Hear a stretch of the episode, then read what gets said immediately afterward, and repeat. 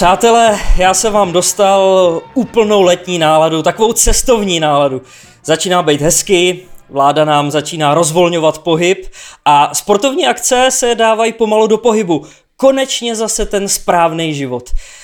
Ale Kubo, eh, musím se ti k něčemu přiznat. Doufám, že to budeš brát sportovně. Anička a Richard si na Slevomatu rezervovali dovolenou na Pánavě.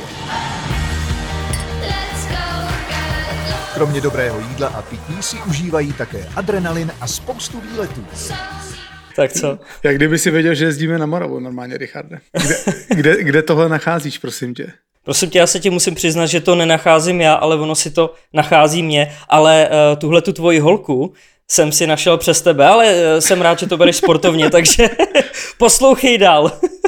Aničku a Richarda už možná znáte. Na Slevomatu si tentokrát rezervovali dovolenou na Lipně.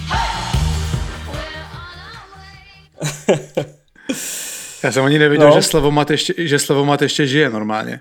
Očividně jo, no. Ale, ale jak, teda, jak na tebe koukám, tak jsem, já jsem ti řekl, že minule mi přišlo, že ti to slušelo při natáčení a najednou si budu muset tu svoji holku normálně hlídat asi. Dneska, dneska tak- se ještě k tomu ostří, ostříhal, vypadá jsem ještě mladší než je. Začínám z toho být trochu nervózní, protože já určitě nemládnu. Hele, já když eh, jsem tu reklamu na Slevomat poprvé slyšel, tak eh, jsem si říkal, jestli náhodou se nepřipravuje nějaký konkurenční podcast a jestli nás eh, nechtějí nějak rozhádat a rozeštvat nás. My jsme ale pevní jako skála Richie. Hele, ne asi. Pokaždé, když, Ale- ale... ale musí začít chodit brzo na natáčení, to je můj jediný důvod. Dobře, dobře. Já, si, já musím být bohatší, abych si pořídil tak dobrou techniku, jakou máš ty. Mimochodem, dneska Richard má jenom hodinu 40 spoždění, takže je to v pohodě. Pokračuj. Je to rekord možná i teď. A to seš hodný. Mimochodem pro ty z vás, kdo by to čistě náhodou nepoznali, tak je tu se mnou Kuba Korejs, bývalý průměrný hokejista. Kubo, co je novýho? Vře ty, Richard. Hele, no o kavárně už evidentně mluvit nemůžu, to si mi zakázal. A jinak nic moc, no, ale jako musím ti říct, že jsem se dneska docela na to natáčení těšil. Občas ta příprava toho scénáře je trochu na knop, na poslední chvíli je to lehký stres, ale začínám být dál tím nervózní a, a rád tě vidím, Richarde. Sice jsme byli ve čtvrtek spolu celý odpoledne, ale tam jsme moc prostoru neměli a, a rád, tě, rád tě vidím prostě heterosexuálně, tě prostě rád vidím. Jakube, na tohle si budu muset u tebe ještě zvyknout, ale některým dámám to asi lichotí.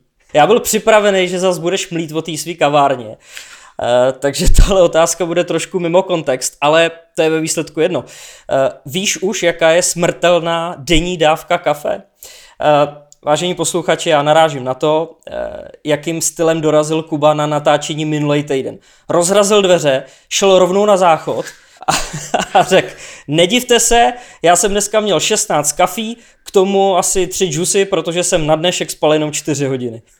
Tak protože jsme nahrávali tři rozhovory za odpoledne a já jsem prostě chtěl být na to připravený, že jo, protože ty kluci si na nás udělali čas a nechtěl jsem to, nechtěl jsem to podcenit, no. Ale na smrtelnou dávku se mě podle mě ptala Simona Kubišová, když tenkrát byla natáčet ve Voltrovi, ale nepamatuju si to, kolik to je. Ty si to pamatuješ krásně, Kubo. tak přeci jen padla ta kavárna. Počkej, ale nepamatuju si, ty víš, kolik je to, to číslo těch kafí, ty to víš? 100. To si jenom plácnu po mně, podle mě teďka. ne, tam to bylo. Počkej, máme tady udělat zase nějakou upoutávku, aby se na tvůj rozhovor diváci podívali. ne, nemusíš. Dobře, už jsme ji stejně udělali. No, eh, tak eh, my jsme s Kubou hrozně rádi, eh, že se nám minulý týden povedlo to, co jsme slibovali. Video k epizodě s Kubou Jeřábkem jsme dostali na YouTube ve čtvrtek ráno, to znamená ve stejný čas, kdy jsme vypouštěli audio na streamovaných kanálech. Chceme to tak dělat i do budoucna. Nastavili jsme si s Lukášem a Vigim systém, který by měl fungovat, takže bude budeme se zkrátka tuhle tu vysoko posazenou laťku snažit udržet. Skvělá práce od Vegio s Lukášem. Eh, Já myslím, že se máte na co těšit do budoucna. Máme nahranýho Ondru Kašeho, a Ondru Kvardu s Romanem Pilným, který jsou z, ne z, vyloženě z hokejového, ale spíš z gamerského světa. Nebudeme prozrazovat, kdy který bude rozhovor, abyste byli trochu napnutý. Dozvíte se to vždycky klasicky ve středu večer z našeho Instagramu, kdy to Lukáš týzuje. Co jsem, Richarde, taky strašně rád, že už konečně skončily ty roušky. Nebo já teda upřímně nevím vlastně, jestli vůbec skončili. Mně přijde, že nikdo nenosí. Zase my jsme tady kluky z Prahy, ty říkali, že v Praze to všichni strašně řeší. Takže já ani nevím, jak to je teďka nastavení, protože podle mě je v tom maglajs jako kráva. Uh, každopádně my je na nahrávání nepoužíváme a konečně budeme na tom, nebo konečně nebudeme na tom videu vypadat jak nějaký banditi a bude nám normálně rozumět. Teď si nás prozradil Kubo, ale já musím říct, že můj kolega Libor Basík eh, z Outučka eh, se taky pozastavil nad tou srozumitelností pod rouškama. Vyjadřoval se konkrétně k Dominikovi Kubalíkovi, nám to tak nepřišlo, ale on řekl, eh, že zkrátka mluvíme jako kdyby jsme to prostě nemůžu ani říct po 22. hodině, ale vy, kdo Básu znáte, tak moc dobře víte, že má takový výstřední humor trošku. No a Kuba mě eh, posledně důrazně upozornil, že už se nemáme vracet k vašim fanouškovským otázkám, na který jsme tady odpovídali posledně, ale ono kolem toho vzniklo pár zajímavých příběhů, takže mi to prostě nedá.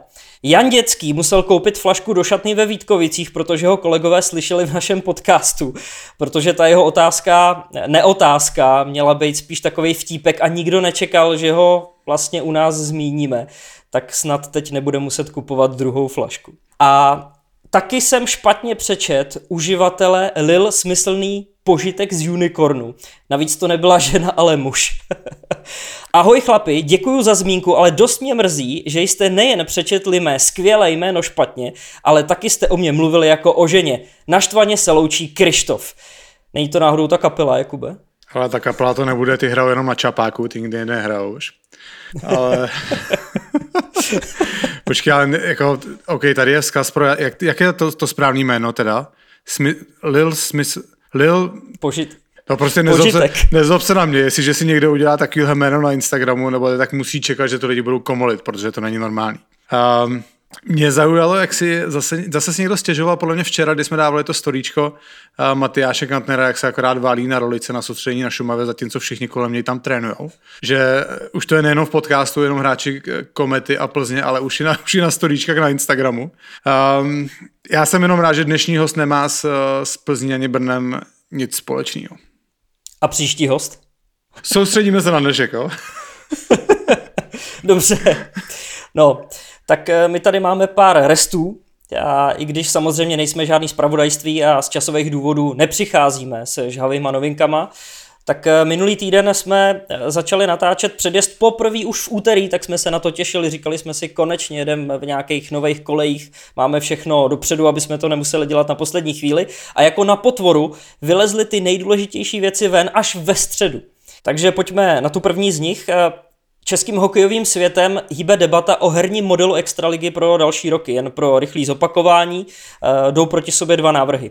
Jeden ze strany svazu, druhý ze strany APK, tedy Asociace profesionálních klubů. Na svazu v čele s prezidentem Tomášem Králem, který mu mimochodem zanedlouho končí mandát, navrhují Extraligu uzavřít směrem dolů a během dalších dvou sezon přibírat vítěze první ligy, a následně zase soutěž zeštíhlit na 14 účastníků. Oproti tomu APK nechce přímý postup vítěze první ligy, nechce ani zvětšenou ochranu pro extraligový kluby a e, podobě uzavření směrem dolů zkrátka navrhuje baráž, kde si to o účast v extralize rozdá vítěz první ligy a nejhorší mužstvo extraligy. Ty krabe, Richarde, nevím, kde začít, protože tohle je normálně komedie v přímém přenosu celý. My jsme ty návrhy už komentovali a asi nemá cenu se k tomu úplně vracet. Dali jsme asi najevo, že se nám vyslíbí ten návrh APK, protože když se jenom rychle podívám na ten návrh svazu, tak to, to by pro Extraligu znamenalo bramboračku na tři roky a pak násilný odříznutí dvou kusů. Jo. A zase, my tady pořád řešíme Extraligu, ale já už jsem to říkal minule, já nevidím úroveň Extraligy jako nějaký zásadní problém českého hokeje. Jo, to se mužstva z extraligy se dostávají daleko v lize mistrů, ekonomicky mužstva nepadají.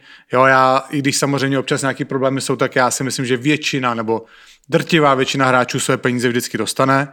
Ano, jsou tady, je tady historie v Setína, kde prostě ale všichni věděli, že ty peníze tam nosí v igelitkách, a, takže to byla otázka času, kdy to tam se sesype.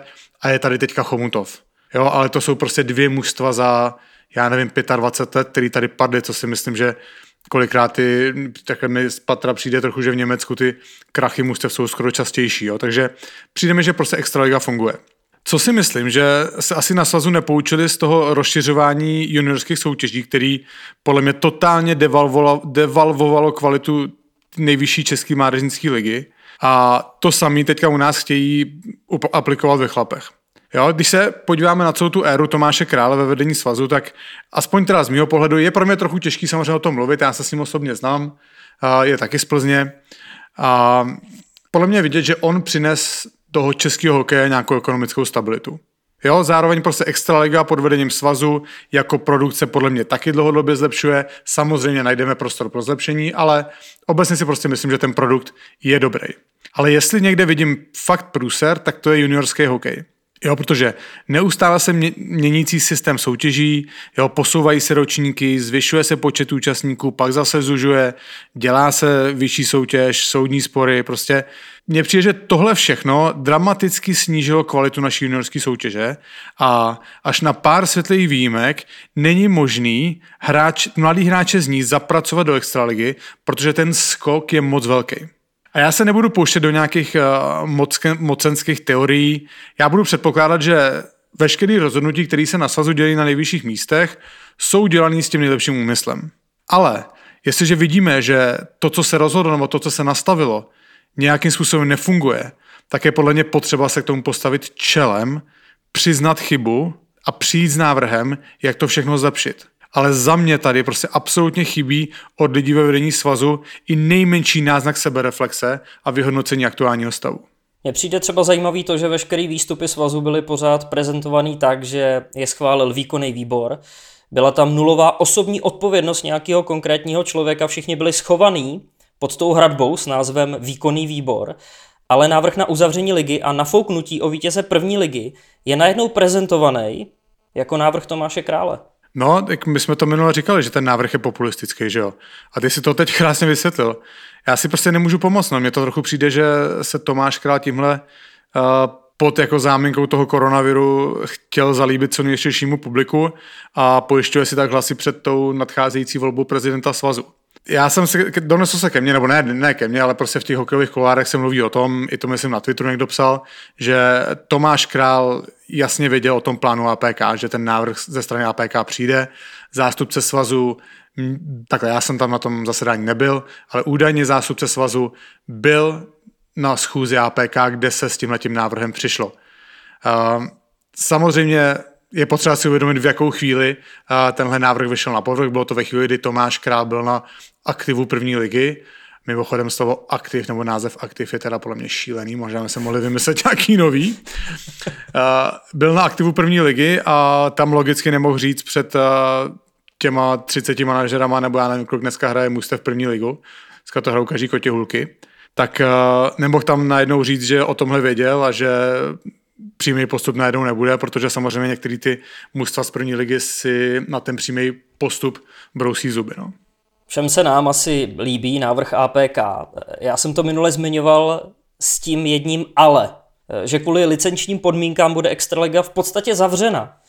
Pro zopakování prvoligový tým musí složit peněžní jistinu v podobě 3 milionů korun už před začátkem baráže, což by nebyl asi ten zásadní problém. Nicméně mnohem podstatnější je to, že vítěz první ligy musí hrát baráž na stadionu, který splňuje podmínky pro extraligu, což je pro většinu mužstev šance ligy, ne pro všechny, zásadní problém. No, jako Richard zase to pojmenoval úplně správně, no. Je pravda, že jako technicky by ta extraliga zůstala otevřená, ale tyhle dvě podmínky, hlavně teda ten stadion, si ty hodně stěžují tu, ty podmínky pro mužstva první ligy k postupu. No. Já si prostě nemůžu pomoct, mě to celý přijde fakt jako komedie, jo? jak se tady dva subjekty nemůžou domluvit, navíc ještě osočují přes média. Já jsem poslouchal americký podcast, je to Ryan Drax se to jmenuje, to jsou uh, Ray Ferraro, bývalý výborný útočník, dneska komentátor televizní a Darren Dreger, což je komentátor televizní na TSN, kanadská televize. A oni tam měli Garyho Batmana, a, který, vlastně, který vede celou NHL. A on mluvil o tom, o tom plánu NHL, jak začít, nebo jak chtějí začít a jenom to vystupování a prostě to, jak má všechno srovnaný v hlavě, jo, ze vším vychází ven prostě až ve chvíli, nebo samozřejmě nějaký návrh vyšel na povrch, ale konkrétně se mluví až ve chvíli, kdy se to všechno schválí s Hráčskou asociací. Já si myslím, že by se tady na to od nás měl někdo podívat, prostě jak fungují lidi ve vedoucích pozicích, to jejich vystupování a, a způsob vlastně, co vypouští mezi lidi předtím, než jsou domluvený a, a co si nechají až, až na výstup, kdy je všechno jasný. Teď se mi tady Kubo zbudoval takový krásný oslý můstek, eh, si mi nahrál na další téma, protože pochopitelně všechny fandy u nás zajímá to, co se děje za mořem s nejslavnější hokejovou ligou světa a to je vlastně náš další rest z minulého týdne, protože vy už asi víte, že NHL by se mělo dohrávat. Návrh vedení ligy schválila tamní hráčská asociace a tak už by se mělo jednat eh, v úzovkách jenom o termínech a dalších eh, záležitostech. Kubo, co tam piješ u toho? Jablko a řepa, Richarde. Jak budeš zdravý aspoň. No, no tak dobrý, do toho ti ještě tady zvoní telefon. Ale věc se má tak, že, věc se má tak, že uvidíme v podstatě letní turnaj, to už asi je, je nám všem jasný. Ten se bude hrát eh, s 24 procentuálně nejúspěšnějšíma mužstvama z té nedohrané základní části a pokračovat se bude přímo uh, na playoff. Čtyři nejlepší týmy z každé konference si mezi sebou zahrajou o uh, nejvyšší nasazení do playoff a ostatní pak uh, půjdou do předkola. Hrát by se mělo ve dvou městech, který liga teprve vybere a určitě se začne bez diváků. Jen se ještě bude diskutovat, na kolik vítězných zápasů a kdy se začne. V malých skupinkách můžou kluby trénovat od, od začátku června, takže v podstatě v tu, touhle dobu už eh, by to tak mělo být. E, tréninkové kempy začnou nejdřív v červenci, takže za nějaký necelý měsíc. V plánu jsou taky testy na COVID-19 každý večer, tak aby vždycky další den, hned ráno, už ty výsledky byly známý. A samozřejmě pořád je tady spousta otázek, protože by se mělo dohrávat eh, na podzim a nový ročník tím pádem by mohl odstartovat třeba v lednu, aspoň aby tam byla nějaká minimální pauza. Všechno se to posune a tak dále. Jsou tady i zbylí týmy a jejich hráči, který by tak skoro rok nehráli, když vezmeme tu pauzu od března pak zase do ledna. A navíc eh, na NHL navazuje systém nižších soutěží a je potřeba, aby celý tenhle ten systém eh, zacvaknul, aby to všechno šlapalo dohromady, takže uvidíme. Ale podle mě sympatit, nebo takhle, samozřejmě ten úhel pohledu může být různý. Um, když zmíním zase ten rozhovor Garyho Batmana, tak on ve chvíli, kdy prezentoval vlastně tady tu celou myšlenku, tak sám přiznal, že je tam prostě obrovský množství neznámých a, on, a celá NHL a hráčská asociace pracují na tom, aby v případě, že nastanou nějaké situace, kterých může nastat neskutečné množství, tak jakým způsobem se potom bude postupovat. Jo, řekl, že tohle je nějaký plán, že samozřejmě ještě musí vyřešit, vyřešit obrovské množství maličkostí, který neví, jestli vyřeší, ale prostě udělají všechno pro to, aby hráli. Samozřejmě z pohledu hráčů, my se na to ptáme všech hráčů NHL, s kterými jsme mluvili, jak si, jestli si vůbec do toho chce. Bude to pro ně extrémně náročné, zvlášť pro ty, kteří mají rodiny, to myslím si, že minule zmiňoval Michal Kempný, jestli bude někdo někde zavřený tři, čtyři měsíce prostě na hotelu v jednom městě, a nebude moct vidět svoji rodinu, kde má někdo jedno, dvě nebo tři děti, tak to samozřejmě není úplně jednoduchá situace. Ani ne tak pro toho hráče, jako možná pro tu manželku, která se v tu chvíli o ty děti musí starat úplně sama. A znova ten Gary Batman prostě neustále opakoval, že celý tenhle plán se uskuteční jenom ve chvíli, kdy bude zajištěn stoprocentní zdravý prostředí, nebo nevím, jak to nazvat, kdy bude zajištění zdravá péče pro všechny zúčastněný a pokud se tohle to nestane, tak NHL eh, hrát nebude. Takže uh, mně je ten proces sympatický, líbí se mi, jako to mluví, jak se snaží to uskutečnit, ale zároveň si myslím, že to budou mít hodně těžký, protože těch proměných je tam, je tam strašně moc. Tak a teď zase přejdeme do extraligy, i když eh, v určitým slova smyslu.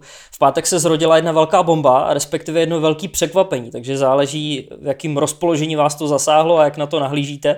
Ale útočník Matěj Chalupa Eh, podepsal s Chicagem, respektive rodák z Prahy a v uplynulý sezóně hráč Královéhradeckého Mountfieldu zaujal organizaci Blackhawks eh, natolik, že s ním podepsali dvouletou smlouvu. Eh, překvapení je to možná proto, že Chalupa nebyl v Hradci za stolik produktivní, rozebíral to i Pavel Ryšavý ze sportu, i ve spojitosti s podpisem Radima Zahorny do Pittsburghu, že oba hráči nepatřili k nejvýraznějším hráčům extraligy, ale potenciál tam zkrátka je. Richard, nečet si ten tweet Roberta Zároby po tom, co, co to vyšlo na, na povrch, tady ta informace? Asi možná nejsem tak eh, extrémní fanoušek jako ty, ale nečet. Twitteru nebo Roberta? okay, neodpovídej, neodpovídej, neodpovídej. Nemyslím to zle. uh, ne, Robert napsal takový hezký status, chtěl být pozitivní, napsal, mohu se mílit, ale teď věřím, že Matěj Chalupa v Chicagu ukáže, jak moc nedoceněný hráč to v Hradci byl. Na třetí útok určitě má, moc mu tu šanci přeju. Uh, hodně fanoušků Hradce mu tam oponuje, že zas tak nedoceněný nebyl, že hrál často v prvním útoku. Robert si tam trochu tvrdohlavě stojí za svým. Až na, až na scénu vstoupí Rika Vítek, kterýho jsme normálně asi tři díly ne, nezmínili, nevím, co se tady vůbec děje v tom podcastu. Uh, musíme teda zase říct, že Jirkovi Vítkovi to trvalo asi 15 hodin, než, než uh, pochroupal všechny ty informace, aby je tam mohl schrnout, schrnout do toho jednoho tweetu. Uh, každopádně celý to vlákno dost rázně ukončil uh, tím, když tam nahodil čísla, ze kterých je patrný, že Matěj Chalupa dostával poměrně hodně prostoru v Hradci. Je to na našem Twitteru, takže se na to klidně můžete podívat. My do toho zároveň docela šijem, ne? Myslíš? Každý díl o mluvíme. Začal jsi, začal jsi s tím ty, když jsi tam uh, mluvil o tom komentáři při tom nečího golu na mistrovství světa? To já jsem pustil jenom ukázku, ale tohle téma si uh, krásně a bez mučení našel sám. tak vždyť víš, že jsem hater, ne? to je pravda. Ale ne, teď vážně, jako podle mě Robert Záruba jasně nejlepší hokejový komentátor, oparník před všema, doufám, že se na mě kluci z nebudou, nebudou zlobit. A podle mě hlavně klobouk dolů před ním, jak se dokáže emotivně dostat do každého zápasu, protože já tento má tolik za sebou, že nějaký řadový extraligový zápas pro ně může být úplně nic. A mistrovství světa, olympiády, světový poháry, prostě z něj cítit, že ten hokej úplně miluje. Co mě trochu kazí dojem, když on komentuje to, jak chce za každou cenu přijít zase s nějakou zajímavou další hláškou. Jo? Protože na jedno rachna kachna padne podle mě tak 20 úplných blbostí. Jo. Jakube, a řekneš už nám prosím tě ten tvůj názor na podpis Matěje Chalupy?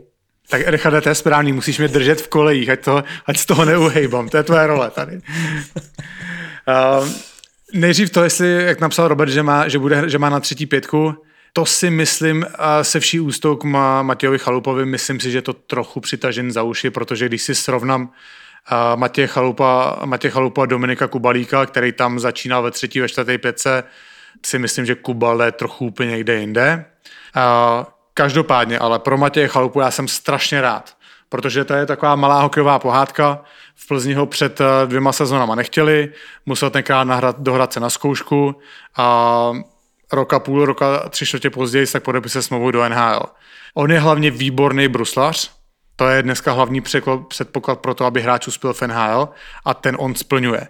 Myslím si ale, že ho čeká hodně těžká a dlouhá cesta. Jo, protože on podle mě bude muset bojovat o své místo i na farmě. Nedivil bych se, kdyby začal v East Coast, což je druhá farma. ale zase je o obrovský, obrovský kus cesty blíž NHL než 99% současných hráčů v extralize. A to, že nebyl v Hradci tak produktivní? Hele, asi v něm vidí prostě potenciál, no, který možná není v tuto chvíli ještě úplně rozvinutý a asi v Chicagu věří, že to z něj dokážou dostat. Jo, ona další věc je ta, že pro mužstvo NHL to není úplně velký risk si vzít takhle hráče z Evropy, protože on samozřejmě bude na dvoucestné smlouvě a když se prosadí do NHL, tak mají levného kvalitního hráče, jo, protože dneska kluby NHL se snaží ušetřit vidíme to třeba v Chicagu nebo v Pittsburghu. Jo, v Chicagu máš dvojici uh, Taves, Kane, k tomu máš Duncan Keith, uh, máš Crawforda v bráně asi na polovině platového stropu. Jo, takže oni vlastně tady k těm kvalitním hráčům, jo, to samý v Pittsburghu. Tam máš Crosby, Malkin, Letang, uh, Mary, Mary v bráně, myslím, že tam ještě chytá už taky, no, abych nebyl vlastně úplně.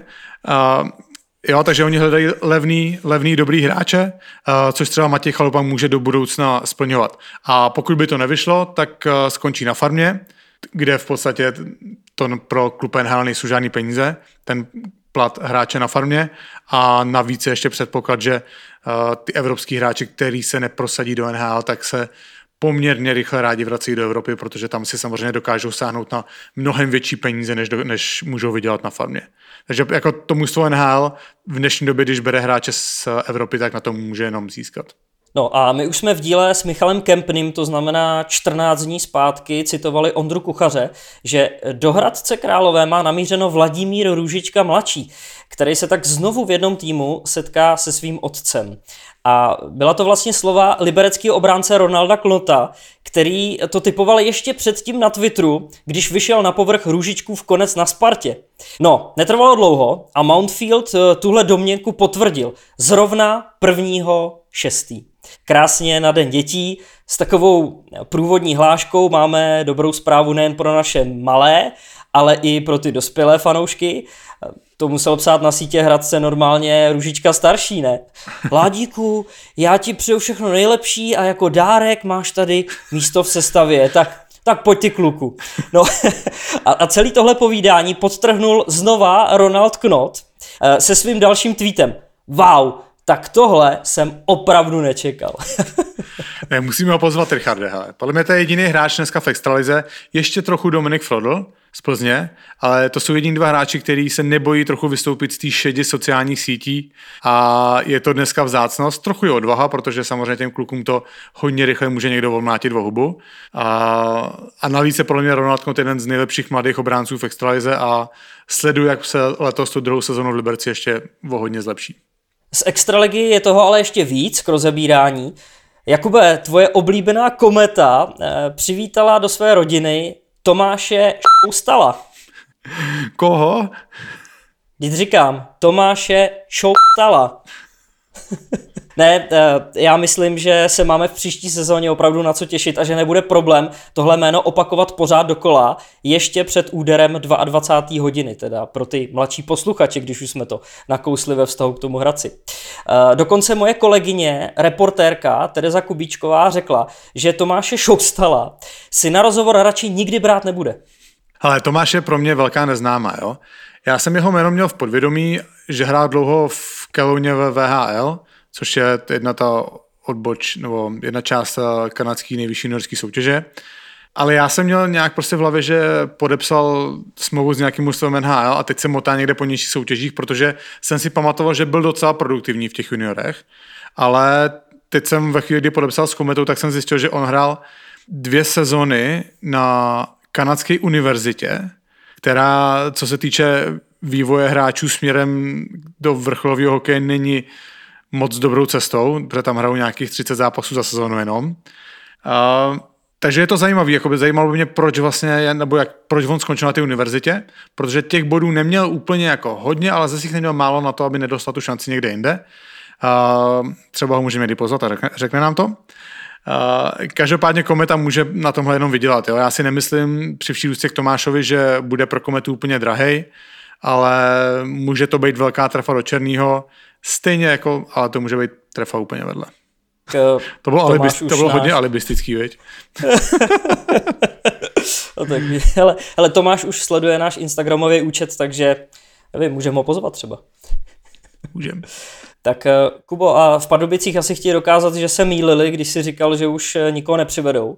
A naopak, myslíš, že, myslíš, že, já jsem, že, já, že já jsem se mýlil? Ty uh, řekl, že chtějí dokázat, že se mýlili. No, Chápeme to, chtějí, chtěj, chtěj dokázat, že já jsem se mýlil, pokračuj. chtějí dokázat, že se, že se mýlili v podstatě, že nebudou v tak dobré pozici, takže a všechno se určitě zapomene, ale ty si o Pardubicích měl už taky jednu hlášku, kdy se zmýlil uh, ohledně průběhu zápasu, ne se Spartou to bylo, myslím. Já jsem, se, já jsem řekl asi šestkrát, že spadnou a do dneška mi to všichni omlazují o hubu, ale já neuhnu. tak já jsem se splet zase teď, takže uh, to máme jedna jedna minimálně v tomhle předjezdu. Ne, zkrátka uh, Pardubice teda chtěli ukázat, že ty se smílil, když si předtím říkal, že už nikoho nepřivedou a hrdě oznámili, a jako hrdě musíme vypíchnout, že v Dynamu i nadále pokračuje Robert Kousal, jeden z nejproduktivnějších eh, útočníků uplynulý sezóny. Už v lednu odmítnul lukrativní nabídky ze zahraničí, eh, navíc ve chvíli, kdy se východočeši začali obávat o setrvání v soutěži. A Pardubicím pomohl a nyní znovu podepsal a rovnou na tři roky. Ale Richard, já budu jenom rád, když mě v Pardubicích všechno vyvrátí a dostanou se rychle zpátky na výsluní. Každopádně Robert Kousal je naprosto stěžení pro Pardubice. Myslím si, že mají trochu štěstí, že mu končila smlouva zrovna teď, v koronadobě, kdy celý hokejový trh v Evropě spí tak se mu nejspíš už asi nechtělo čekat, protože fakt ty trhy v, tom zahraničí jsou uzavřený a i tady v extralize se naplňují hodně místa všechny a, a zvolil jistotu domova, no, podepsal v Pardubicích, a, ale prostě ve výsledku je to úplně jedno, jak tomu došlo. Důležité je, že Pardubice mají výborného hráče a to na další tři sezóny. A Pardubice budou kromě Kousala spoléhat ještě na dalšího Anděla Strážného a tím je útočník Lukáš Anděl. Odchovanec Jihlavy hrál za Duklu ještě v uplynulém ročníku, odehrál tam i tu zatím poslední extraligovou sezónu 2017-2018 a jinak v extralize ještě hostoval ve Zlíně. Ze zahraničního angažmá je to vlastně asi jenom Rakousko, když prošel akademii Red Bullu a potom hrál v juniorce Salzburgu. Já jsem vůbec nevěděl, že hrál v tom Salzburgu, to je docela zajímavý. Já viděl jsem, že tam měli docela hodně bodů. Uh, Zase, já Lukáše Anděla neznám úplně detailně. Mám v hlavě jeden obrázek, podle mě to bylo z té sezóny, kdy hlava hrála Extraligu, kdy podle mě proti Plzni, nebo pro, no, proti komu jinému, že Richarde? A podle mě proti Plzni buď rozhod vyloženě v prodloužení, nebo tam vytvořil šanci, že někdo rozhodnul, ale on, tam si pamatuju, že on je strašně rychlý. On je samozřejmě malý vzrůstem, ale je strašně rychlej. Uh, což je asi jediný způsob, jak se dokáže prosadit s takhle s menším vzrůstem. Uh, Viděl jsem, že loni loňské sezóně malinko polevil z té produktivity, kterou měl sezonu předtím, a, ale každopádně je to pořád strašně mladý hráč, mu 22 let a podle mě pro Pardubice to je skvělý podpis, to je a, přesně takový ten prototyp hráče z té první ligy, prostě mladý kluk prosadí se v první lize, neměl třeba to štěstí, že a, si ho všiml dřív nějaké extraligový mužstvo a teďka dostane šanci a myslím si, že může být pro Pardubice hodně dobrý hráč. Jakube, my jsme dneska normálně jako blesk, protože já se teď chystám vytáhnout další asi 15 dní starou informaci. Ale navíc je docela smutná, takže asi právě proto se mi do ní tak úplně moc jako nechtělo a hodně jsme to oddalovali. Ale Aleš Hemský ukončil hokejovou kariéru, respektive nedávno to po vleklých zdravotních problémech oficiálně potvrdil a to ve 36 letech. Podle něj už prej není šance na návrat a to ani do extraligy. Po třech letech v Dallasu odehrál Hemský naposledy sedm zápasů za Montreal v sezóně 2017-2018, pak se dva roky vzpamatovával z otřesu mozku a posléze se ozvala kyčel. Je to škoda, ale hokej je pořád jenom hokej, takže my přejeme Alešovi všechno nejlepší do osobního života. Ale Žemský podle mě zůstane jeden z hodně nedoceněných českých hráčů v NHL. On měl trochu smůlu, že strávil hodně sezon v Edmontonu v době, kdy on se Edmontonu vlastně hledá do teďka trochu. Strávil hodně sezon v Edmontonu, kdy to mužstvo nebylo fakt dobrý a samozřejmě jeho to svým způsobem taky určitě táhlo, táhlo dolů. Uh, měl obrovský problémy se zraněním a sám si to zmínil, že ten závěr kariéry tím byl hodně ovlivněný, uh, ale i tak odehrál skoro 900 zápasů, včetně playoff. Uh, myslím si, že se ho všichni budou pamatovat tím, že on byl na druhé straně té obrovské chyby Patrika Štefana, který netrefil prázdnou branku a pár vteřin později právě Aleš Hemský byl ten, který dal gol na druhé straně a poslal ten zápas do prodloužení, takže a, takhle si ho bude pamatovat celý hokejový svět. A, možná ta klička vystihuje to, jak on hrál, protože on hrál s absolutní lehkostí a i u toho gólu je to vidět prostě, jak on absolutně nestresoval a, a všechno, co dělal, tak vypadalo strašně jednoduše, takže a, já jsem ji poslouchal na zahraničních podcastech, kde oznamovali, že on končí a, a všichni o něm říkali jenom hezké věci, takže a, Aleši, gratulujeme ke skvělé kariéře a, a užívej si ten hokejový důchod. Je to celkem fajn. Přesně tak. Tak uh, pojďme to zase trošičku odlehčit, ne? Kubo, je čas předat slovo Kubovi, co? Ale já jsem byl z Kuby Lauka úplně nadšený. Já jsem, já jsem ho neznal vůbec, než jsme ho, než jsme ho viděli, ale ten jeho usměvavý, usměvavý projev byl ochotný, přijel za náma z Chomutova do Prahy, říkal, že to spojil s návštěvou u svého spoluhráče, spoluhráče z Providence Dana Vladaře a musím říct, že byl zatím nejlíp oblečený uh, host našeho podcastu. Samozřejmě nesmíme zapomenout na to, že Andrej Schuster na sebe vzal po sedmi letech košily jen tak do města. Tam to samozřejmě doskazila ta rouška, ale uh, každopádně Kuba Louko přišel jako rocker z 80. let. Uh, skvěle zapadl do toho studia, kde dneska nahráváme. Uh, určitě se všichni podívejte na to video na YouTube, kde to uvidíte, uh, protože to byla fakt pecka. Takže tady to máte. Jakub Lauko.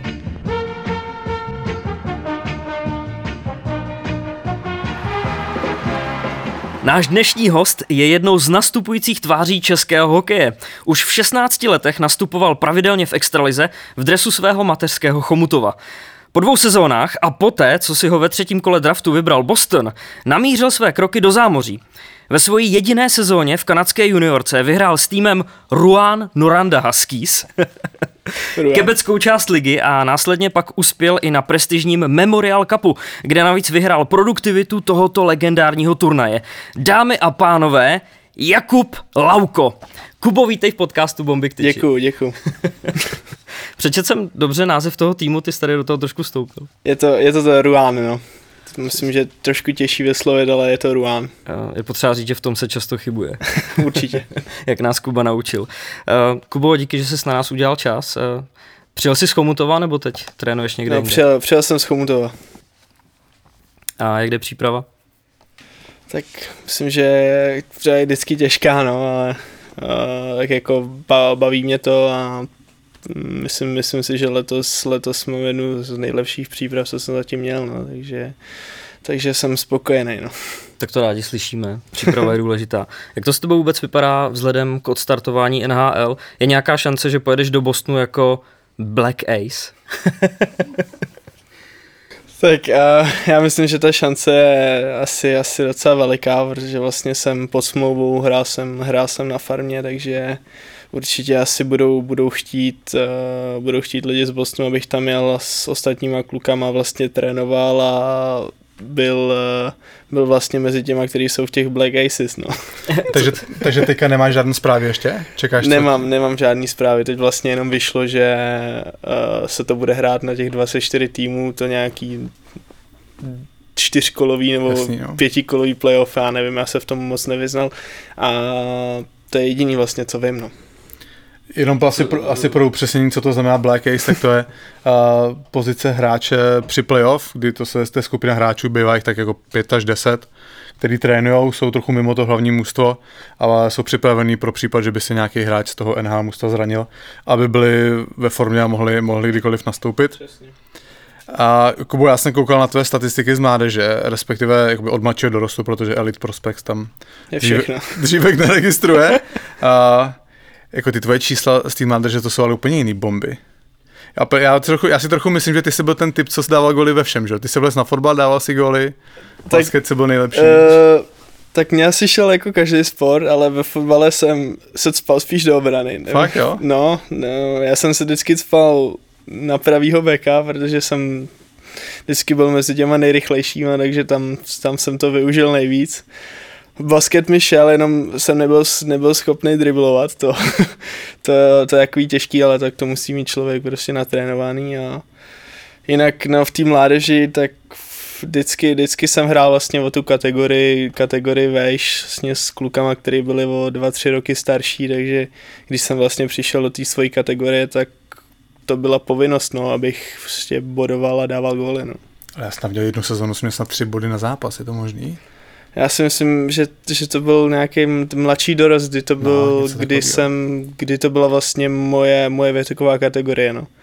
Vlastně tam, tam tu sezónu mi to šlo, no. My jsme se šešli vlastně tři, tři dobrý kluci v lajně, který vlastně oba dva kluci hrají, hrajou teď první ligu. A s kým jsi hrál? Eh, Krištof Ouřada z Prostějova, vlastně, který je teď v Prostějově a s Tomášem Koblíškem, s kterým jsem vlastně hrál od, od druhé třídy snad vlastně v lajně furt, takže, takže jsme, jsme, byli, jsme byli docela sehraný, no a vlastně Tomáš hrál, hrál teď v Karani, no.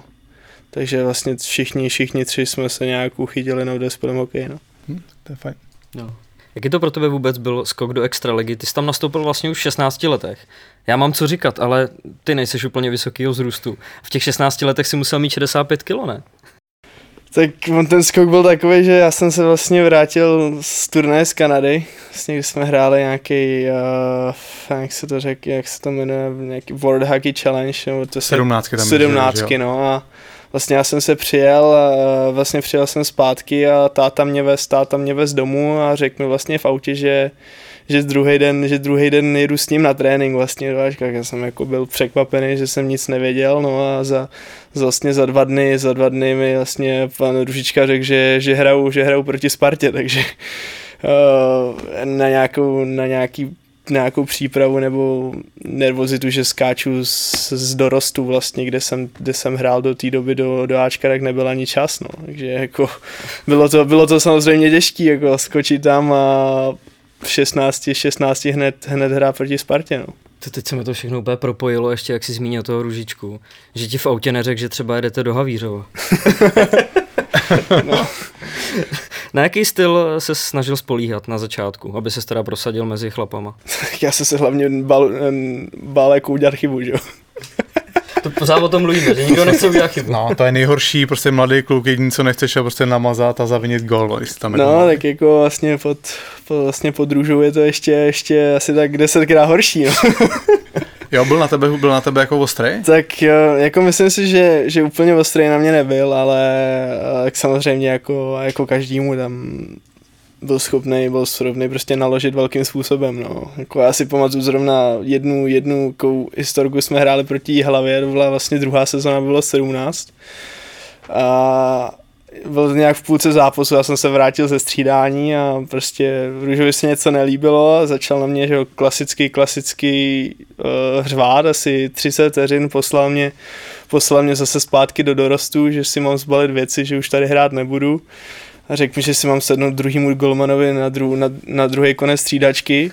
No a jak jsem si jako sedl, sedl jsem si doprostřed vedle obránců, jsem byl trošku rozklapaný a za 20 vteřin naměřoval, že mám jí hrát přesilovku, takže, takže jako je to, je to pod ním těžký, no, ale určitě byla dobrá škola, no. A to se naučíš právě, že on, co jsem teda, já jsem pod ním nehrál nikdy, ale slyšel jsem, že on právě ti dokáže jako naložit a dokáže prostě to ukončit v tu chvíli a potom ti dá znova tu šanci, no, to je docela dobrá ukázka. No, tak ono se, ono se říká, že vlastně on něco řekne a za 10 vteřin už si to nepamatuje, takže, ale, ale určitě jako já na ní jako na trenéra z osobní zkušenosti nemůžu říct ani slovo, vlastně pro mě, pro mě to byl jeden z nejlepších trenérů, co jsem měl a vlastně jako rád, rád na ty dva roky, co jsem pod ním hrál, vzpomínám. No.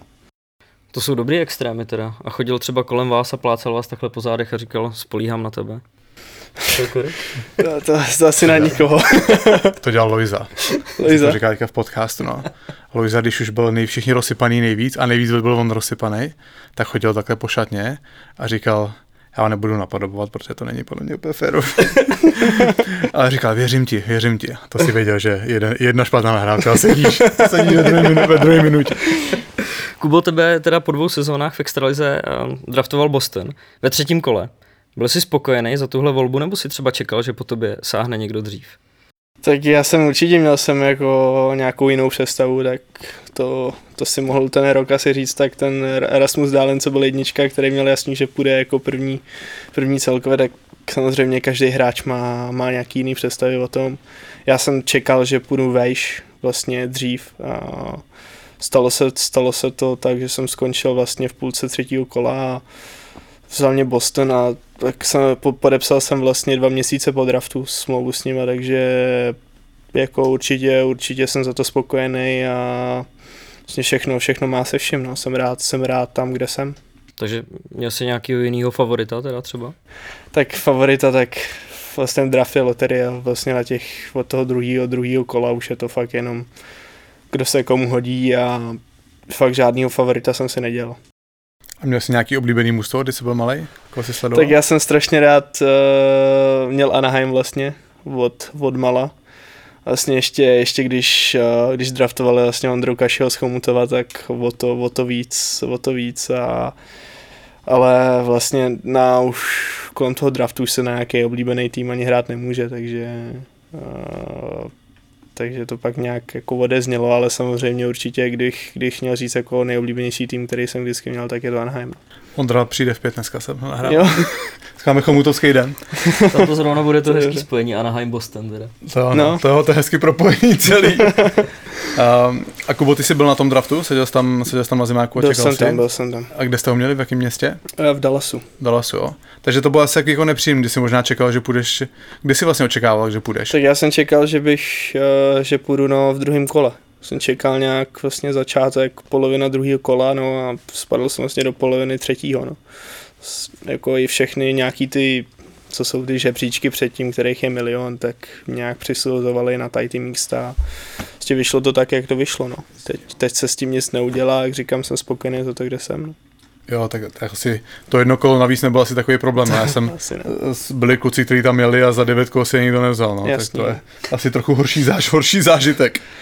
Uh, Kubo, ty si teda hned uh, po tom draftu podepsal smlouvu. Já jsem to tam neměl špatně. Já jsem myslel, že jsi podepsal v kempu.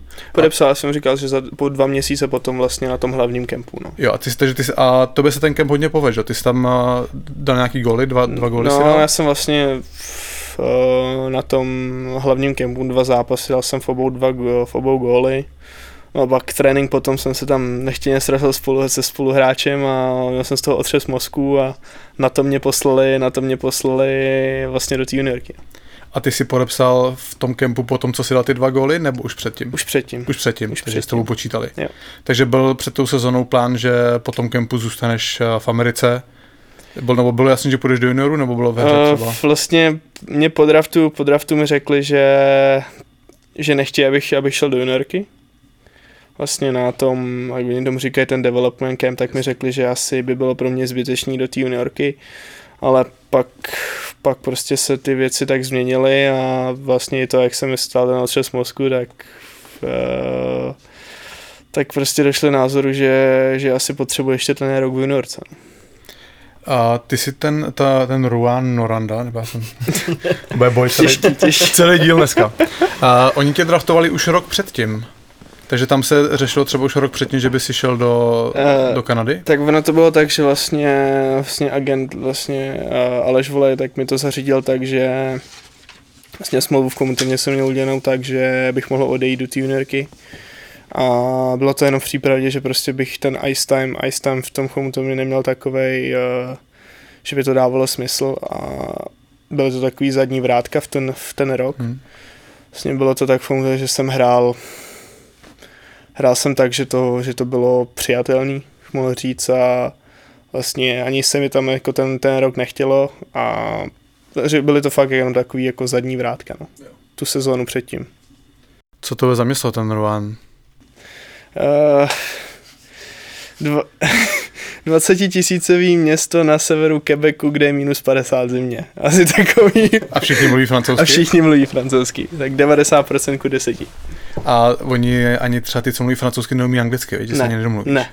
Takže když jsem vlastně si šel něco objednat uh, někam ne, na kafe nebo prostě jenom jídlo, tak vlastně nikdo neuměl anglicky. No. Byla tam jedna restaurace taková lepší, steakhouse tam byl, kde vlastně ty servírky čí, nebo číšní, uh, číšník vlastně uh, uměli anglicky, no jinak v těch jiných, jiných takových těch fast foodech nebo jak bych to řekl, tak tam prostě na anglicky neuměli. A v klubu jste... Promiň, promiň, já ti do toho skočím, jak jsi říkal minus 50, tak uh, Kuba uh, pořád říká, jsem odehrál ty hokejové hry, kde bylo minus 16 nebo kolik, tak, tak teď už že to nic nebylo. A má ta kanadská zem je trochu jiná, ona je taková suchá, nebo... Suchá strašně, no. Tady jak je podle mě víc vlhko, tak, ta, tak jako by minus 10 je strašná kosa a jako minus 50 je asi extrém. No, ale... vlastně tam uh, to byl jeden takový týden v lednu, kde vlastně každou noc bylo minus, více jak minus 50. Takže nejvíc, nejvíc bylo asi minus 53 a přes den, přes den bylo ke 40, no.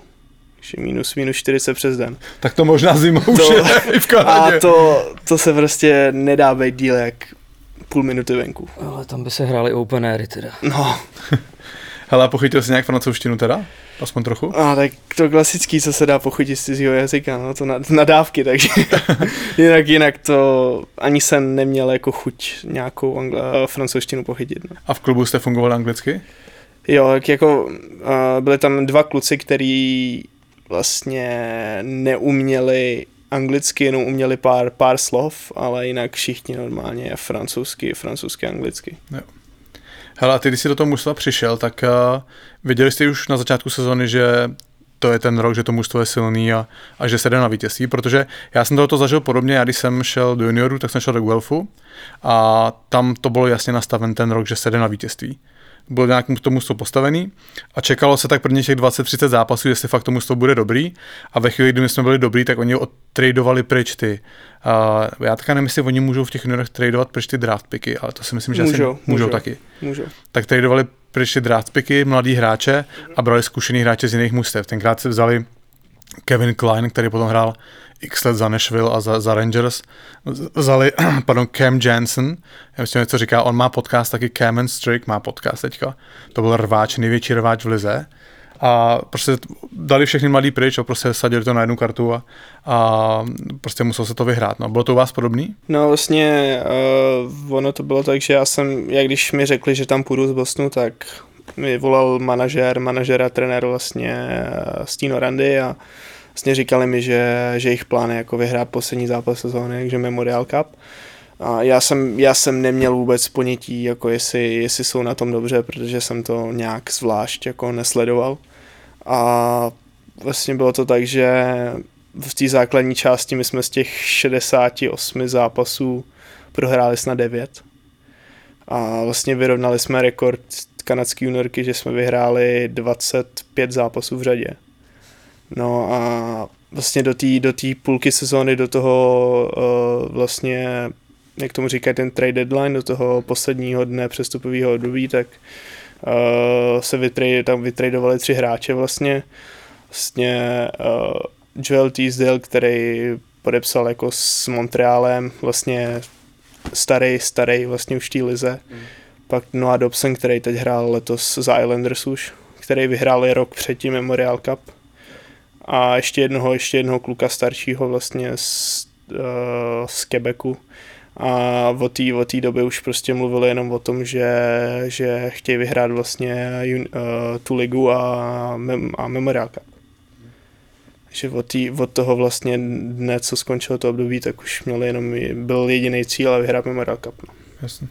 Jak vůbec probíhala ta tvoje aklimatizace na zámořský hokej? Byl to velký skok? Tak uh, já myslím, že jo, protože vlastně tam, kde jsme hráli v té Norandě, tak tam bylo ještě menší hřiště vlastně, než je to hřiště NHL. Vlastně tam je to, tam je to hřiště velký podle těch uh, midget, midget uh, ročníků, to jsou ty 12-13 letý kluci, co tam hrajou a to hřiště je fakt jako ještě menší než, než v NHL. A, a o kolik máš poměr, nějakou představu o těch poměrech? Nemám, ale je to fakt jak obdélník. Žád bez rohů, to jsou, to jsou prostě jenom, uh, jenom rohy, které jsou do pravého půhle skoro a vlastně od, od brankový k modrý jsou to pomalu tři kroky, takže jako je to fakt malinký, je to fakt malinký a těžký hra, takže jako tam není, není uh, střídání bez 20 osobních soubojů, takže jako ze začátku bylo to, tě, to bylo těžký a nejvíc, nejvíc mě to bavilo, když jsme vlastně hráli v Quebecu nebo v Halifaxu, kde jsou, kde jsou uh, ty, ty ledy vlastně podle NHL, NHL rozměrů a jeden, jeden tým tam má vlastně čiku týmy, tak ty tam mají normálně evropský evropskou velikost, takže, takže tam mě to bavilo nejvíc, tam jsem jel třeba 15krát sám na bránu se ten závod. No. Se člověk naučí pak samostatný nájezdy trošku. No. To je takový hokejový futsal, ne? V podstatě na takovýmhle malým hřišti. Já se tak a, stál, a stál se z toho výhoda třeba, že fakt se u vás jako blbě hrálo těm mužstvům? Mm, já si myslím, že my jsme u nás prohráli třeba dva zápasy, jako hmm. v, v základní části a v, v, tý, v playoff jsme prohráli taky asi dva, jako, takže proti nám se jako hrozně špatně hrálo, protože já jsem, zrovna jsem se teď eh, vlastně, já nevím, jestli to bylo předevčírem nebo včera, tak to byl rok od toho, od toho Memorial, Memorial Cupu a jsem se koukal na nějaký, na nějaký jenom záběry, prostě ty highlighty z, těch, z toho Memorial Cupu a zrovna tam, byl, zrovna tam byla statistika, že uh, naše zápasy z, posledních, uh, z poslední třetí třetiny a my jsme neprohráli ani jednu třetí třetinu v celém v celý, uh, v celý sezóně a na góly to bylo asi 170 ku 52 ve třetích třetinách. Takže vlastně my jsme, my jsme každýho porazili vlastně ve třetí třetině. Že vlastně náš, já se si pamatuju, tak náš hokej byl o tom jenom, že se bruslilo, hrálo do těla a prostě 100% nasazení. No. Aby jsme to trošičku eh, konkretizovali, tak ty už si o tom mluvil, vy jste vyhráli eh, základní část, v playoff v podstatě jste měli postup 4-2, 4-0, 4-0 a ve finále proti Halifaxu to bylo 4-2 zase. To jste se skoro ani nespotili, ne? Tak my jsme se nejvíc zapotili tu první sérii. vlastně my jsme, my jsme dostali, já, já myslím, Shavinigan vlastně. Jak jsme byli první, tak jsme šli na poslední tým postupující a ty nám, ty nám dali nejvíc zabrat. No. My jsme vlastně prohrávali 2-1 v té sérii a ten třetí zápas jsme, jako, jsme se docela klepali, protože uh, já asi osobně jsem jako nehrál těžší zápas, těžší zápas než ten uh, čtvrtý zápas té sérii. Protože tak, tak jakoby nervo, nervózní tým jsem snad v životě nezažil. No.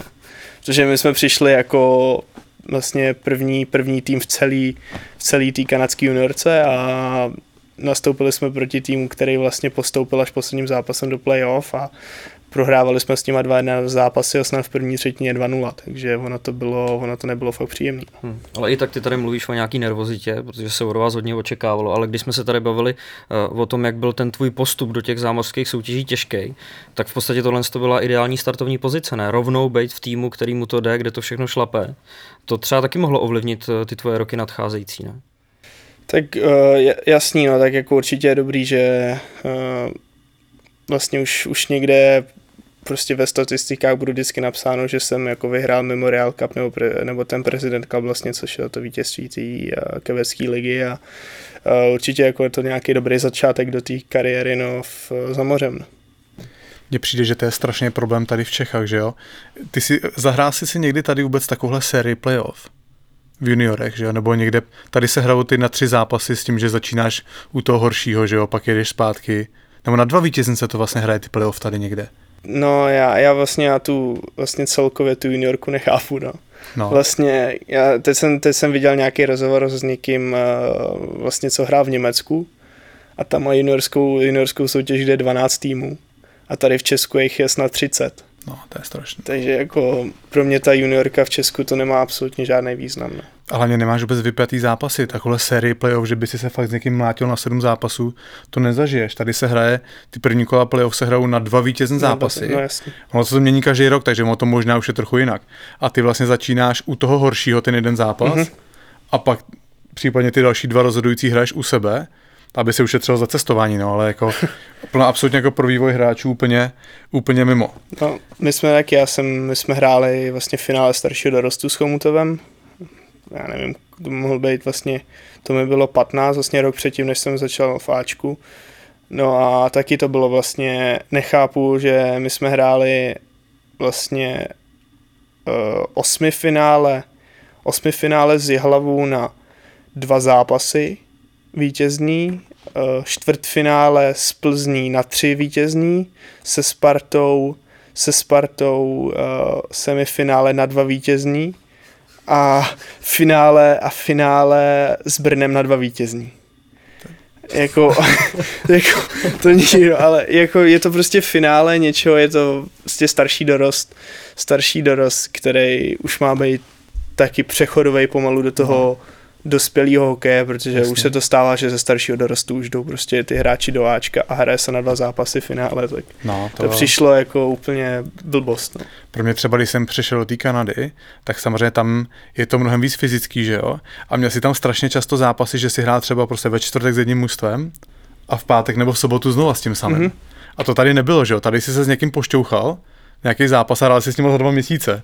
A všechno to vyprchalo. A tady si se s někým jako trochu porachal, porafal a za dva dny znova, že jo? No my jsme, my jsme měli období vlastně v listopadu, kdy jsme měli asi za 22, 21 zápasů, ne, za 21 dnů 12 zápasů a my, má, my jsme měli ještě druhý nejhorší cestování vlastně v Lize. My jsme měli jeden tým, který byl hodinu a půl od nás a pak už jsme měli týmy 7 hodin, 9 hodin, až do 25 hodin autobusem. Hodin, jo.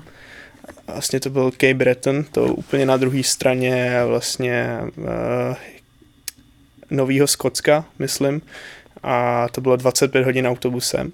No a my jsme vlastně, jak jsem říkal, za 21 zápasů hráli uh, eh, 21 dnů 12 zápasů a to jsou zápasy, že se hraje fakt jako čtvrtek, pátek volno, sobota, neděle, uh, pondělí volno, úterý trénink, středa zápas, čtvrtek, čtvrtek uh, trénink, pátek zápas, sobota, neděle zápas, pak třeba dva dny volno, zápas. Prostě tam se to hraje tak, že, že se hraje jednou tolik zápasů, než, než je tréninku. No. Tady to byl taky pro mě problém, když jsem tady žil juniorská extraliga nebo tady, tak hrál si, já, za mě se hrála podle mě čtvrtek, sobota a mm-hmm. občas tam byl strčený pondělí někdy. Jo, jako do extraligy strkají úterky, tak tam se strkaly pondělky. A teď jsem přesně, jak říkáš ty, taky se přešlo ty juniorky a tam to máš také nahňácaný prostě třeba čtyři zápasy za týden. Mm-hmm. Já byl úplně hotový první rok normálně. Jak jsem si na to zvyknul, na, to, na tu intenzitu zápasu. No. no já naštěstí, já se jako nejlíp cítím, když se hraje co nejvíc, takže pro mě to bylo dobrý, ale jako dokážu si představit, vlastně když jsem šel z té extraligy, tak ty zápasy byly těžší, takže jsem na to byl taky trošku zvyklý, ale prostě jako dokážu si představit někoho třeba, který jde prostě z té juniorské extraligy, kde se hraje 40 zápasů za sezónu a má skočit do té juniorky, kde se hraje 4 zápasy za týden, takže no. jako dokážu si to úplně představit. To je masakr, no. Hele Kubo, půjdeme dál a pak přišel ten Memorial Cup. A jenom aby jsme taky pro posluchače vysvětlili, co to je. A ta kanadská juniorská soutěž se skládá ze tří soutěží. Je Western Hockey League, Ontario Hockey League a Quebec Major Junior Hockey League, mm-hmm. ty se dá tu kebeckou a vítěz z každý tý, z každý té ligy postupuje do toho Memorial Cupu, plus tam hraje pořadatel. Mm-hmm. U vás to byl paradoxně Halifax, s kterým jste hráli finále. Jak by to vůbec bylo, kdyby, kdyby vy jste to finále prohráli, tak jste automaticky taky postupovali? Jo, že my jsme vlastně, uh, my jsme postoupili v to semifinále přes Rimůsky, a druhý semifinále vlastně byl Drummondville a Halifax a vlastně ten Drummondville byl považovaný za druhý nejlepší tým vlastně s náma a ten Halifax se porazil, takže my jsme automaticky věděli, že, že jdeme na ten Memorial Cup, ale vlastně eh, nějak se to dozvědělo a druhý, druhý, západ, druhý den přišel, přišel trenér a řekl mu, že to je jedno nějaký Memorial Cup, že pro ně je důležité, jestli že se vyhraje ten prezidentka, vlastně ta liga, no a uh, prostě vyhráli jsme to a šli jsme na ten Memorial Cup, no. A popiš trochu jakoby ten Memorial Cup, vlastně vy jste první zápas hned prohráli, a tam, to, tam jde po té základní části jde první rovnou do finále? Tam je jo, tam je to, uh, no, tam je to takový, že se může odehrát až sedm zápasů, nebo jenom čtyři. Vlastně uh, je to tak, že vlastně ten první postupuje rovnou do semifinále, pak když je tam nějaká uh, souhra bodů, tak je tam nějaký ještě tiebreaker předtím, uh, uh, vlastně třetí, když má třetí ze čtvrtím stejně bodů, tak hrajou tiebreaker o to, kdo bude hrát semifinále. Jo. A vlastně semifinále se hraje s tím druhým a po semifinále jde až ten uh, do, do, fima, do finále s tím, který vlastně byl první. Takže ono to je takový složitější, že může odehrát snad až sedm zápasů. No. A to byla událost jako blázne v té Kanadě, víte, najednou celostátní televize přijede strašně sledovaný. No, tak zrovna, zrovna tam byla pauza jako před, před finále Stanley Cupu, takže tam v té Kanadě vlastně se nesledovalo nic jiného. Vlastně já jsem neměl rodiče, vlastně, vlastně přijel za mnou den Radek Duda, vlastně, jo. Při, vlastně rodinej, rodinej přítel vlastně. Hmm. On, se, on se pasuje do, do takového mentora, do, jo, takového mentora. No. tak, uh, tak my se bavíme dost, vlastně radíme a vlastně a máme spolu dobrý vztah, no, takže oni vlastně tu stejnou dobu se hráli mistrovství, mistrovství a vlastně světa, tam vůbec nikdo nevěděl, že se nějaký mistrovství hraje, tam všichni vlastně věděli, že se hraje Memorial Cup a to bylo vlastně na pořadu dne, no. Při tom Memorial Cupu, když jste teda prohráli ten první zápas, jak vás jak to na vás působilo, nebo jak jste se dali dohromady, že jste nakonec to dokázali otočit a vyhrát?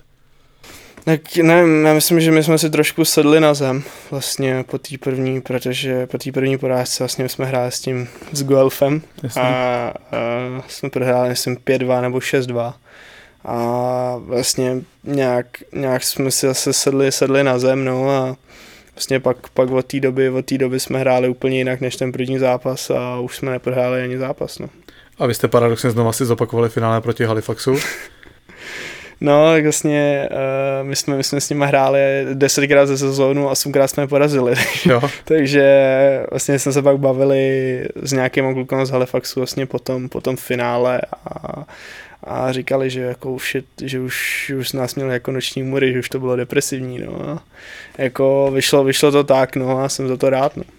Co ty oslavy? Řekneš nám co minule Kempes tady, vyp, Kempes tady vypustil to, že, že Backstream plaval v šampaňském šatně po tom, co vyhráli Stanley Cup, tak co nám nabídneš ty za jako Eh, pikantnost? No já jsem za tři dny naspal 7 hodin.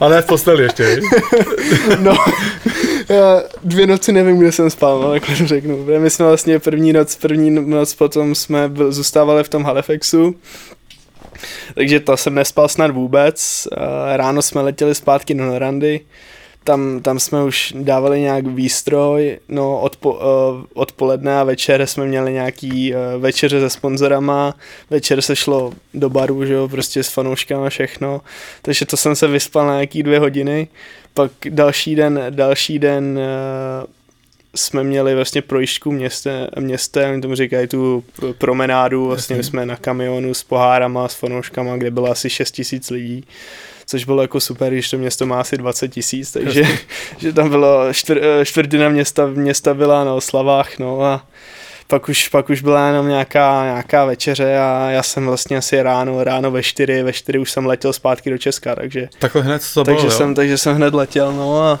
vlastně přiletěl jsem, uh, přiletěl jsem do Česka nějaký, nějaký čtvrtek, no a jenom jsem, jenom jsem byl doma vlastně s rodinou, trošku jsem se vyspal a v pátek, v pátek už jsem šel zase, zase oslavovat tady v Česku.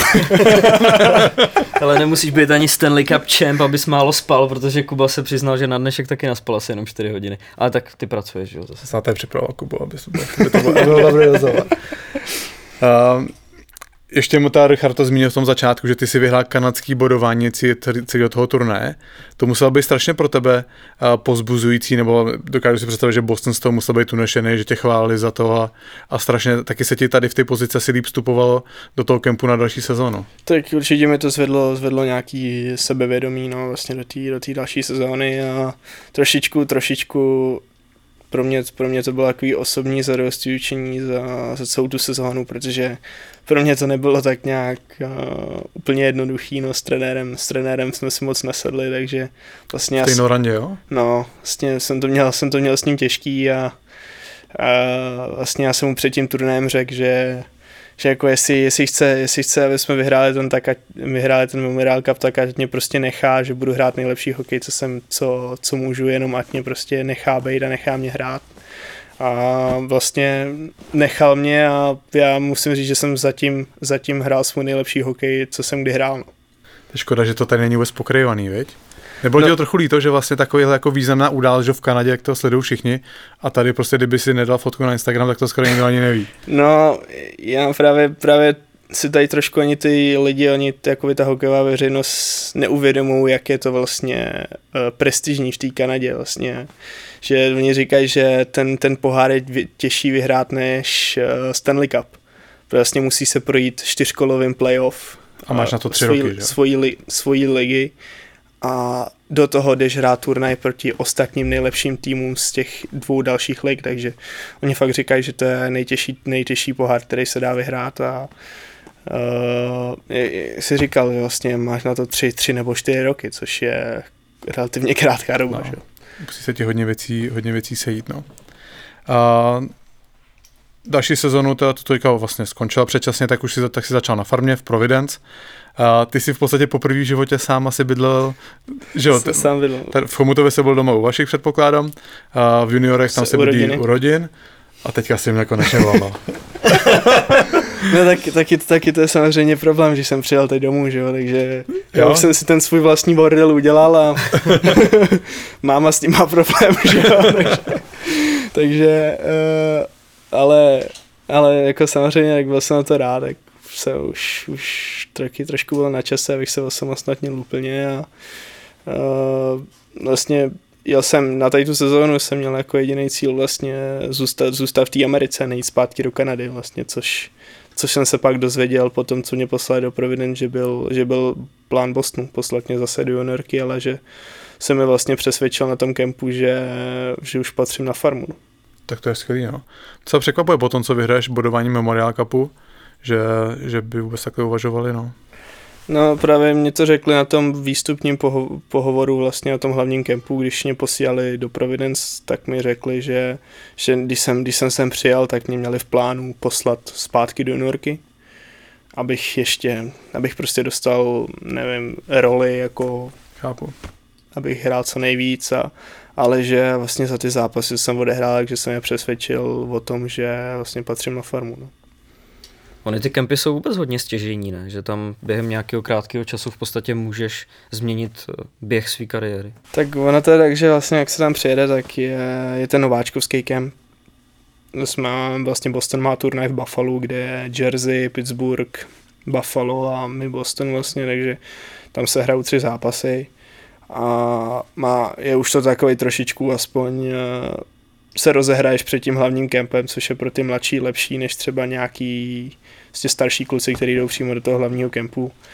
A vlastně jak se do toho hlavního kempu, tak tam se sejde 60, 60 hráčů a to s těma se z toho vybrat 20-22 na sezónu, takže jako je to, je to samozřejmě těžký. No. Já, mně se zatím oba dva kempy, co jsem, tak se mi musím říct, povedly ale vlastně jako samozřejmě vím, že ta NHL je prostě strašně daleko, jako v týmu, jako je Boston, který vlastně uh, může aspirovat jako na, na Stanley Cup v další tři roky, takže jako do toho týmu se probojovat je strašně těžký. No.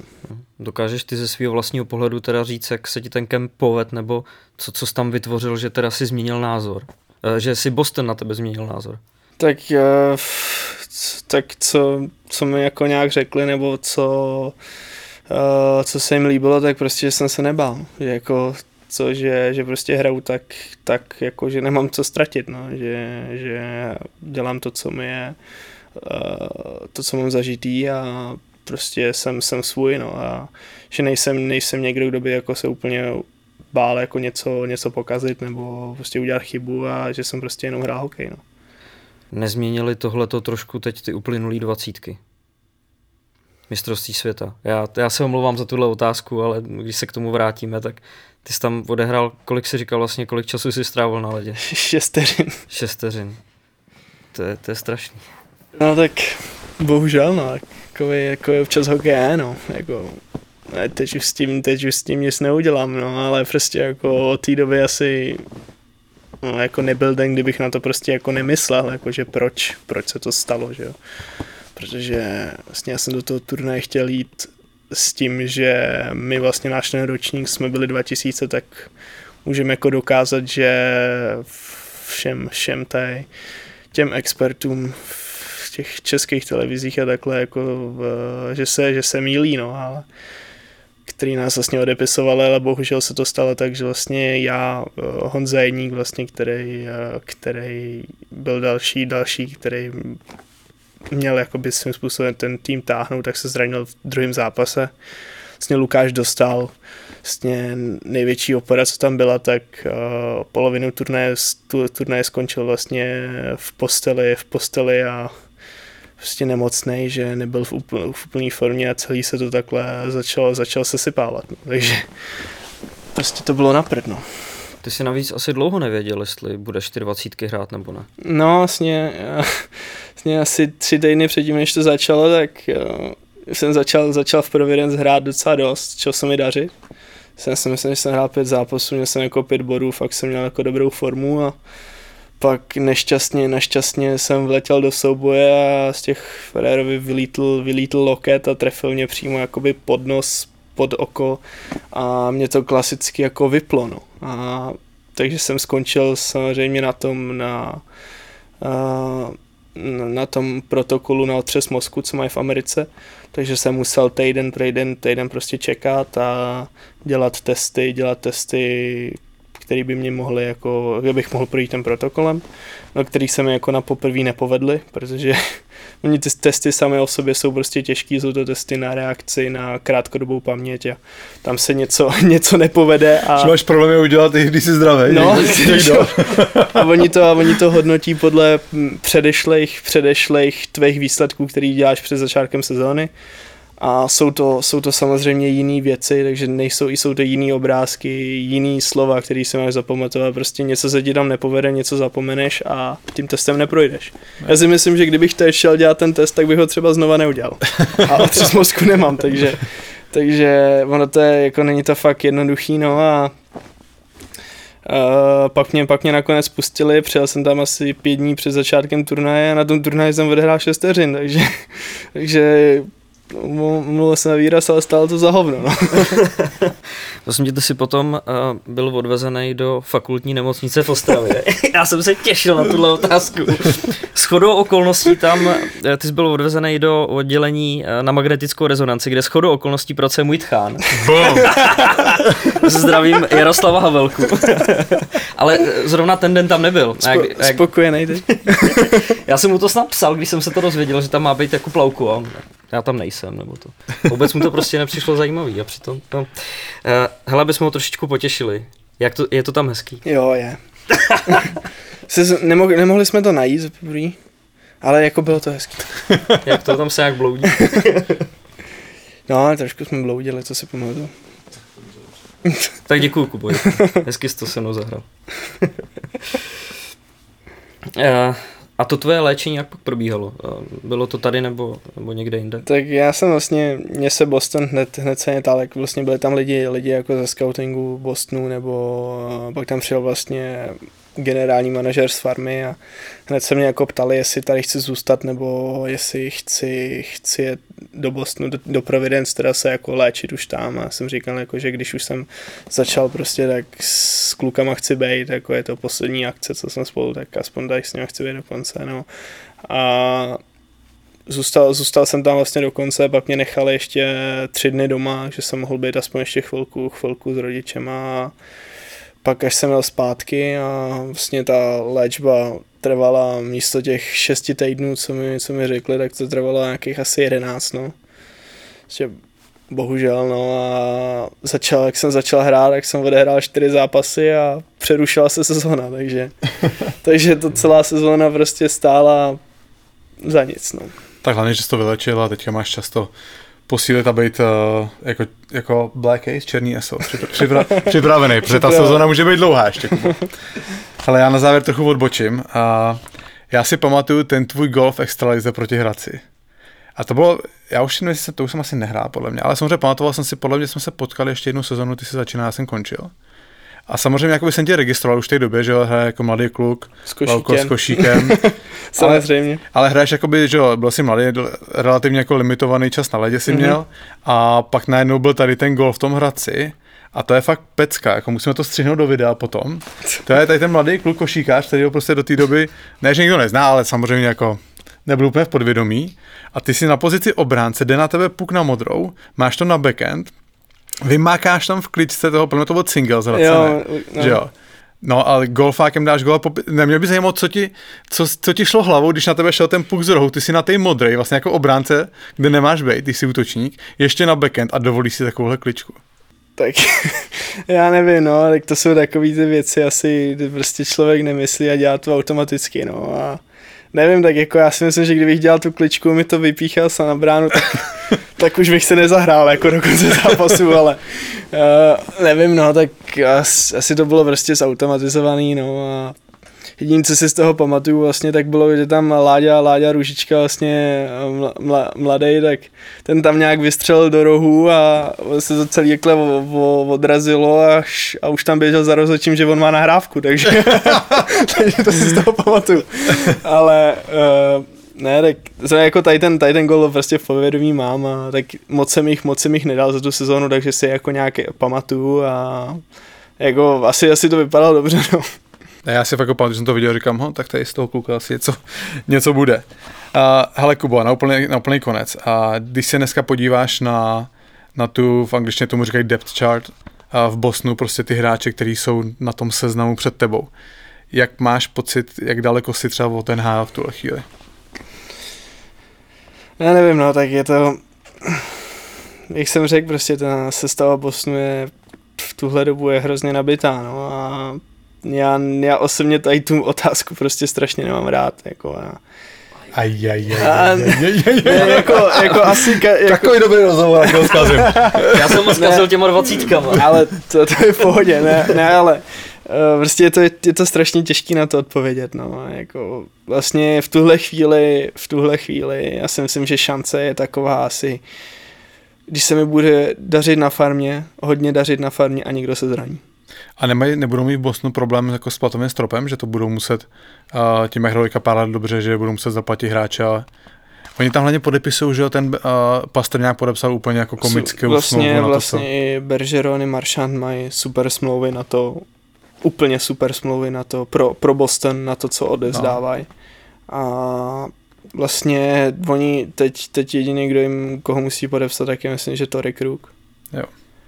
Což, což asi bude taky za víc peněz a oni asi budou čekat na to, jestli se zvýší ten platový strop letos, což, což nevím, jak, jak teď Jasně. bude kvůli té situaci, jaká já nevím, nedokážu říct, ale jak říkám, prostě ta sestava, ta sestava je teď tak nabitá, že že opravdu nedokážu říct, no. Jak jsem říkal, že bude se mi muset ma- hodně dařit na farmě a někdo se zranit, no.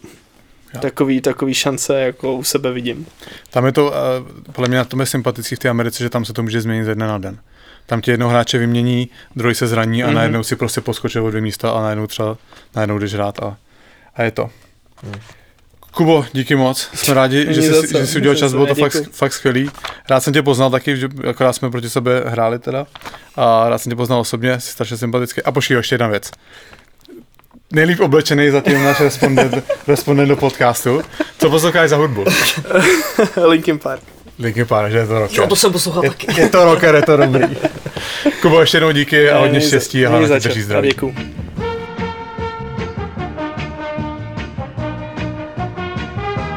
Přátelé, po natáčení rozhovoru s Jakubem Laukem jsme se skoro mi jednohlasně shodli, že tohle byl podle našeho pocitu zatím asi nejlepší rozhovor. Teď eh, to nechci rozebírat z kvalitativního hlediska, na to si musíte samozřejmě udělat názor sami, ale z hlediska pocitu, protože eh, dřív byl Kuba, eh, teď myslím Jakuba Korejse třeba nervózní, jestli se nahrává, jestli to náhodou během rozhovoru nespadne, já jsem zase chtěl všechno říct přesně tak, jak se má, správně artikulovat a tak dále. A teď?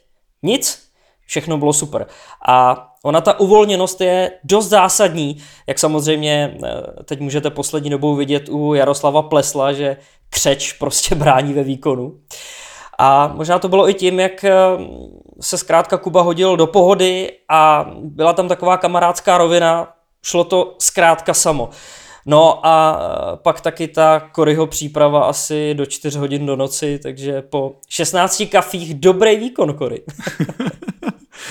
tak těch, těch 16 jsem samozřejmě přehnal, no, ale bylo jich hodně, protože já jsem nějak neměl čas a chvátal jsem a, a na kafe jsem si čas udělal. Co tam je s tím Jaroslavem Pleslem? To jsem nepostřehnul, Richarde, co to je? To je reklama na Matony, ale my už to tady máme dneska dost obrandovaný, takže, eh, takže nevím, jestli nám to někdo uvěří, že to není na schvál. A kde je Jaroslav Plesl? Herec. OK, to bych možná měl vědět. Protože já vím, že nějaký Plesl v Mladé frontě dnes, nějaký šéf redaktora, to je totální kašpar. No, vždycky jsou reklamy na český lva, ne? Jo, OK, já nekoukám na televizi, já vůbec nevím, promiň. A na co koukáš? Uh, na Netflix akorát. Ty jo. Ale to je ale asi dost drahý, ne? Měsíčně. Richarde, no, ty stojí to asi 200 korun na měsíc, no. tak pro, pro mě je to drahý. No. uh, a každopádně ještě jednou díky Kubovi Laukovi za jeho čas a ochotu. Uh, jak jsem říkal, já jsem ho předtím vůbec neznal a o to víc jsem byl překvapený, jak, jak mluvil otevřeně. A hlavně, že to je fakt kluk, který stojí nohama na zemi. Přejeme mu ať hlavně přijde ten povolávací rozkaz teďka do NHL, jestli začne, že bude to černý ESO a ať brzo nakoukne do NHL a usadí se v ní na dlouhý roky. Black Ace. Je pravda, že Kuba to s náma docela hrál, což eh, se podepsalo na té uvolněnosti celého interview a prostě to klaplo. Možná můžeme prozradit, že na příště jsme si pro vás připravili na naše poměry docela speciální hosty. Ty už si to tady Kory v předjezdu trošičku uh, předeslal. Ale já jsem říkal, Budou že hned to ne... dva. Ale já jsem říkal, že to nebudem říkat, Richarde. A můžu to prozradit? Richard se na to nejvíc těší, protože to celý ten rozhovor vedl on, tak, tak pojď, řekni si to. Víš co, je to jako takový bombonek pro ty posluchače, který to dotáhli až sem, takhle ke konci. OK, povídej. No, tak uh, budou hned dva a nejenom jeden.